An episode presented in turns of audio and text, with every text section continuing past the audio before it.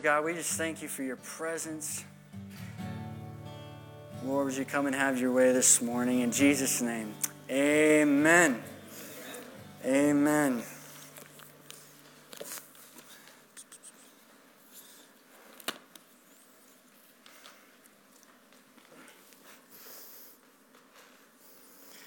This morning, we're gonna we're gonna we're gonna go ahead and go with something.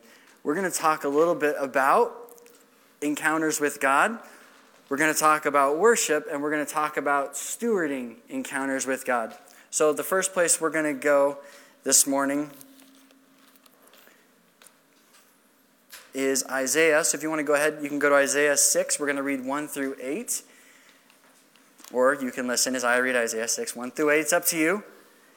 This is jumping right into an encounter Isaiah is having with the Lord. Scripture teaches, like in this scenario, Isaiah is having a vision, and within that vision, he encounters God. Scripture shows us that we can encounter God in a vision, in dreams, in worship, in prayer, in fasting. You and I can encounter God. And so we're going to jump into this example of Isaiah.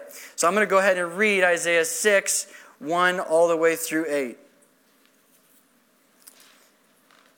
In the, in the year King Uzziah died, I saw the Lord, Isaiah speaking, I saw the Lord sitting on a throne high and lifted up, and the train of his robe filled the temple. Above it stood seraphim.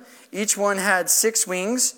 With two he covered his face, with two he covered his feet, and with the other two he flew, and, he, and they cried one to another and said, Holy, holy, holy is the Lord of hosts. The whole earth is full of his glory. And the posts were shaken by the voice of him who cried out, and the house was filled with smoke. So I said, Woe is me, I am, I am undone, because I am a man of unclean lips and I dwell in the midst of a people of unclean lips. For my eyes have seen the King, the Lord of hosts. Then one of the seraphim flew to me, having in his hand a live coal which he had taken with tongs from the altar. And he touched my mouth with it and said, Behold, this has touched your lips, your iniquity is taken away, your sin purged.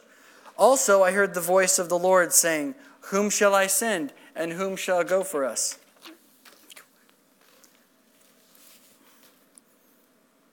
Then I said, Here am I, send me.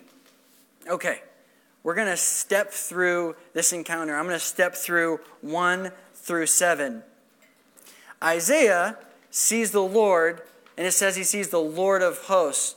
We know that Jesus, the Lord, the Lord, the Godhead, has many different names, right? Jireh, Yahweh, Adonai, all of these things because they highlight attributes of who God is. And right here, Isaiah highlights when he says the Lord of hosts. That means he sees the Lord with the hosts of heaven's armies.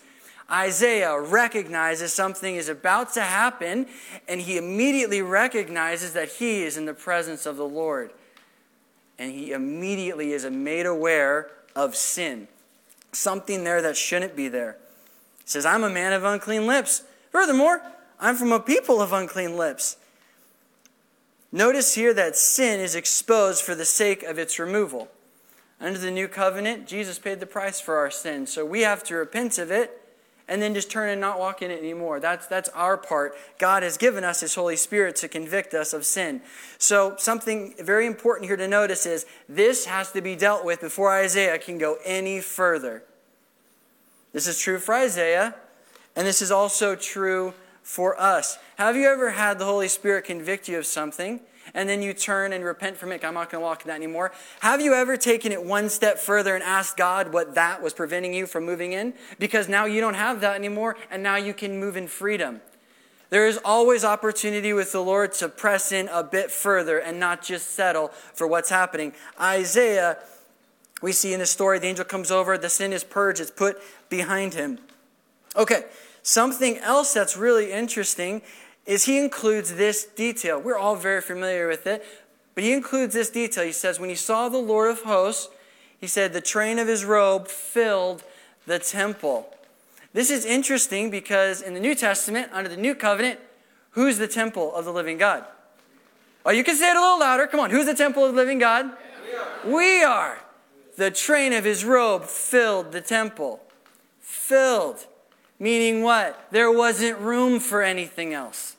When we lift the Lord up in worship, when we praise his name, when we lift him above our pride, what other people think of us, when we lift him up above overthinking worship, when we lift him up above the anxieties of the week or the problems we're, face, we're facing, when we lift God up so high and we leave room for nothing else, we are welcoming the train of his robe to fill the temple. We are welcoming the Lord to fill us with more of who he is. Worship at its core is being so present with God that you are absent here.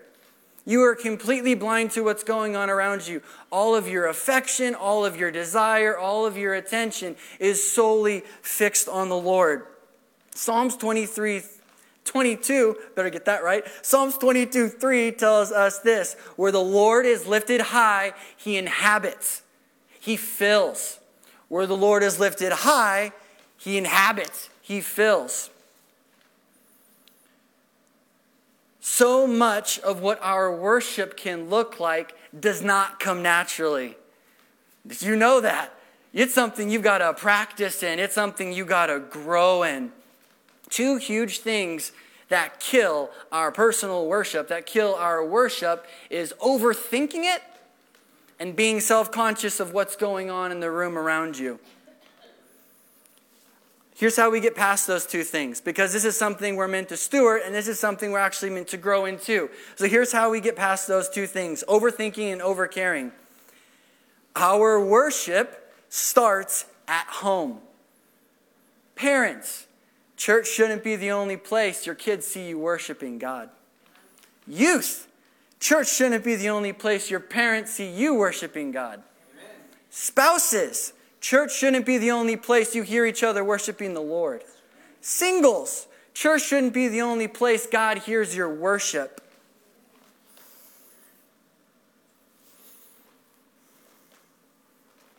We can encounter God in our worship, and our worship starts at home in our personal lives. Once it starts there and you grow in it, there's no stopping it anywhere else because you carry His presence with you. Okay. So remember, we're still talking about encounters here. Encounters carry purpose, and we're supposed to steward those purposes. So let's go back to Isaiah. Isaiah 6, picking back up in verse 8. Let's read it. Isaiah 6, 8. Also, I heard the voice of the Lord saying, Whom shall I send, and whom will go for us? Then I said, Here am I, God, send me. This is really interesting. Pay attention to the fact that Isaiah had to get sin out of the way and then he pressed in a little bit further. And then we see the Lord allow Isaiah to hear an invitation. This is the Godhead talking, and he's saying, Who will go for us? And Isaiah, having his heart, his mind cleansed, clean, putting everything that isn't supposed to be there behind him, he volunteers. What is that? He chooses it. He hears the invitation. He says, Here am I, God, send me. This is really interesting. This is the point in Isaiah's life when he steps into the office of a prophet. After this, everything changed for him. The calling on his life, what God created Isaiah for, he was being he was given an invitation into. And when he received it, his life changed after that. He had to grow in the role, he had to walk in the office. The purpose of an encounter with God is that you and I are changed. It is God's desire that you and I walk in everything He intended us to do. So when He meets with us, it's for the purpose of drawing us further into who He is. Isaiah had to steward that encounter. He had to grow in his role. Nothing happens overnight. We'd like it to. I'd like it to. There's plenty of things that I would love to happen overnight, but it doesn't work like that. Remember, the yes is here, but the traction is built at home. every single day when I'm continuing to choose that, Lord, this is where you're taking me, so this is where I'm going. And everything that's not supposed to be on the bandwagon with me, it's got to go. It's a day by day choice that we're supposed to make.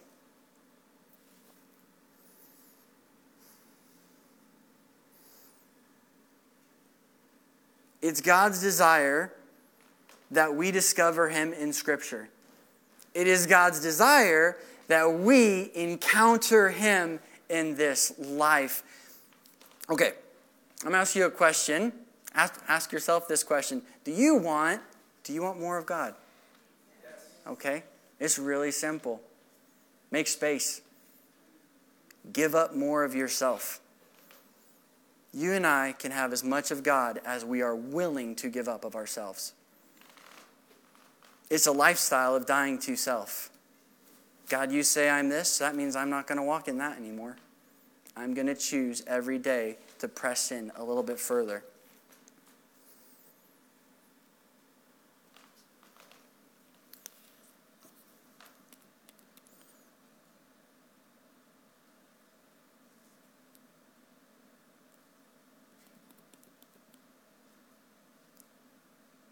Okay.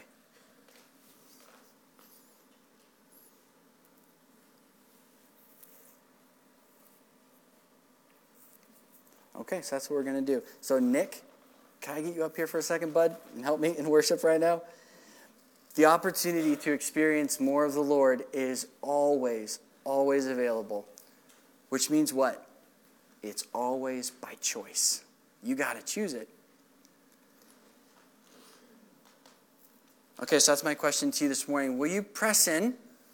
And when you encounter God, will you steward it? Will you choose to let go of what you had planned? And would you choose for more of the Lord? Yeah? Let's stand up, let's worship.